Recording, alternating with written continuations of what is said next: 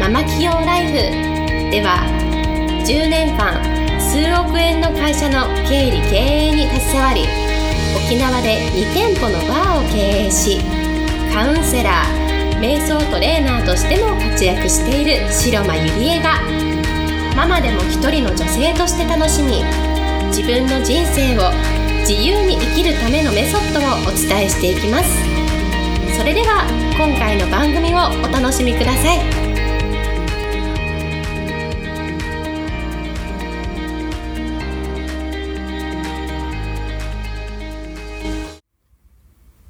皆さんこんにちは、白間りえです。えー、今日も、えー、ポッドキャスト始めていきたいと思います。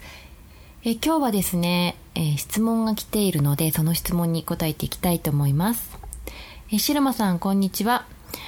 え、先日ブログを見て思ったのですがイベント開催は多くの時間とエネルギーが取られてとても大変だと思うのですがなぜそこまでして、え、イベントをたくさんやりきったのでしょうかまたこれだけイベントをすると集客も大変だと思うのですが集客のコツも教えていただきたいです、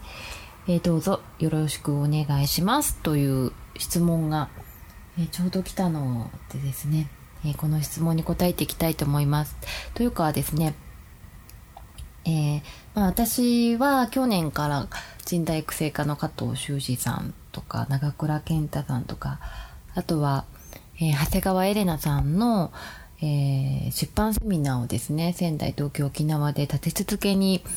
え開催主催してですねでまあ先日ちょうど沖縄の、えー、セミナーも終わって本当に一安心してたところなんですけれども結構ねこの質問すごく多いんですよね。なんでそこまでしてやるんですか？みたいな質問をすごく言われるので、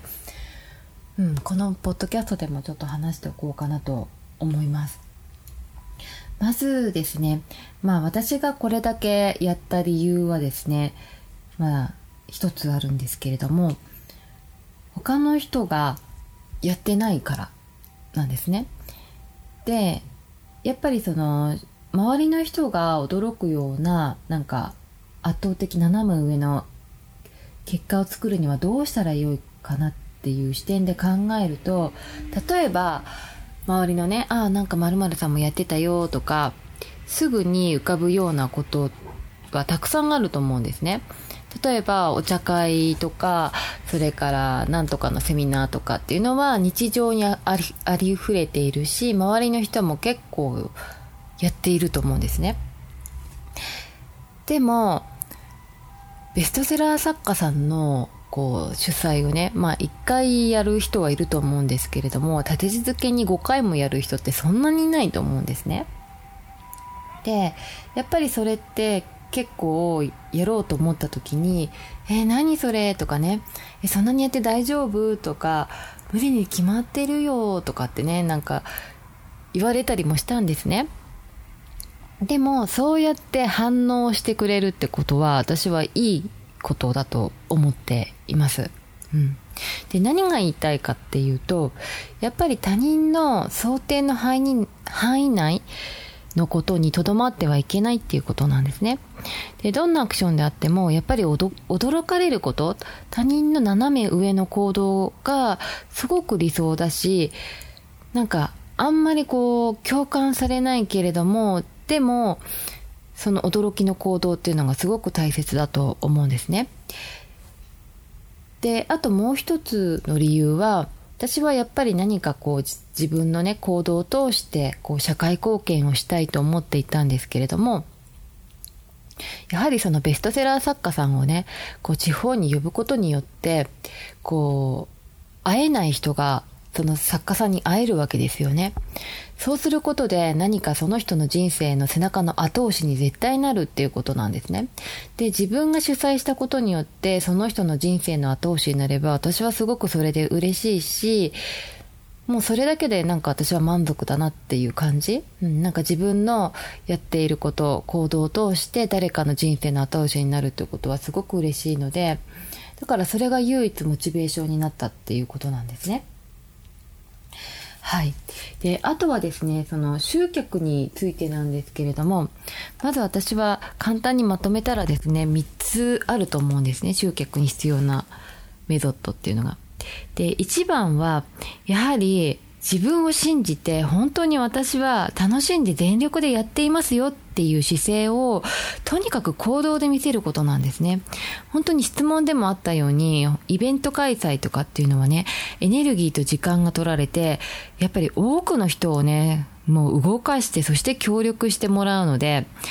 本当にもう時には想定外のね出来事がたくさん起きるんですね。ていうかもう本当に想定外の出来事だらけなんですけれどもでもその時にね、それでも最後まで自分が決めたことをやり続ける大切さとか、それからこう開催した後にしか感じられないことって絶対あると思うんですね。で、やっぱりこう周りの人を動かすので、やあのやりきるためには言葉だけじゃなくって、やっぱり行動で見せていくいくこと、行動が伴っていなければ、周りの人の信用や信頼ってこう得られないと思うんですね。うん、だからこそこう自分を信じてこうやりきるっていうことで何のためにやるかっていうことを自分の中に落とし込むこと。これはすごく集客においてもこう大切なんじゃないかなって思います。それが周りに伝わって結果人が集まってくるっていうことにつながっていきます。はい。あとはですね、えー、ターゲットを絞るっていうことなんですね。うん。で例えば良い商品がね売れる必ず売れるっていうふうにみんなこう思っていると思うんですね。例えば良い良いセミナーなら必ず売れるみたいな。もちろんそうなんですけれども、でも、やっぱりこのセミナーは誰が必要としているかなっていう見込み客のニーズをを知るっていうことがすごく大切になってきます。例えば私だったらその加藤修士さんとかね、長倉さんとか男性と長谷川エレナさんっていう女性を呼んでるわけですよね。例えばエレナさんのセミナーにセミナーをね、こう、呼ぶときに、どんなにこう男性にアプローチしても、あんまり男性にはこう響かないんですよね。うん。であんまり男性には響かないのにやっぱり男性ばっかりにこうアプローチしてたらいつまでたっても集客ってできないと思うんですね。でその時に私はやっぱりこう女性ですごくライフスタイルを充実させたい人とかやっぱり SNS 起業家としてものすごいトップを走っている人なので自分もそういう風になりたいなと思っている女性の人とかやっぱりたくさんいると思うんですね。そういう人たちにどんどんアプローチをしていくっていうのはすごく大切だと思います。で本当にですねみんな同じ人が来てくれたかって言ったら全然違くってやっぱり開催するたびに全然違う層の人がこう来るんですよね。で、その時思ったのは、やっぱりこう、見込み客のニーズを知る大切さ。で、そこから、そのアクセスを集めるために大切なことをこう行動していくっていうことを考えることってすごく大切なんだなって、うん、こう今全てのこうイベントをが終わってすごく感じています。はい。あとはですね、最後はですね、えー、常に、えー、チャンスが目の前にあるっていう視点を持つことなんですね。で、これはどういうことかっていうと、私はもうイベント開催が決ま決まっている時点でもう誰に会ってもいいようにいつどこにチャンスが来てもいいように常に自分の名刺とこうチラシをカバンの中に入れてたんですね。で私はやっぱり、まあ、経営もしているので飲食をね、お店もやっているので、お客様と会う機会も多いし、何かしら、こう自分からね、なんかこう、イベントに参加して、そこでこう自分のことを知ってもらって、自分もイベント主催しているんですよっていうね、告知とかもしてきたんですね。やっぱりどんどん、こう、自分でチャンスを作って、そして相手に知ってもらうっていうことをやらないといつまでたってもせっかくねいいイベントを主催しても認知されなければ人もやってこないのでとにかくね、主催なのでね、あの、自分が決めたことは、やり遂げるために必要なことは、やっぱり自分を知ってもらうこと、自分を売ること。で、チャンスはもう、とにかく行動したら目の前にあるっていうね、そういう視点で、いつもこう、毎日過ごしていました。はい。ということでですね、まあ、今回は、えー、開催した理由とそれから集客に関することをお話ししました、えー、少しでもですねまあこれを聞いている人の誰かの役に立ってもらえれば嬉しいです。はいそれではまた来週お会いしましょう。ありがとうございました。本日の番組はいかがでしたか？番組では白間ゆりえに聞いてみたいことを募集しています。質問は Web 検索で「白間指へ」と検索。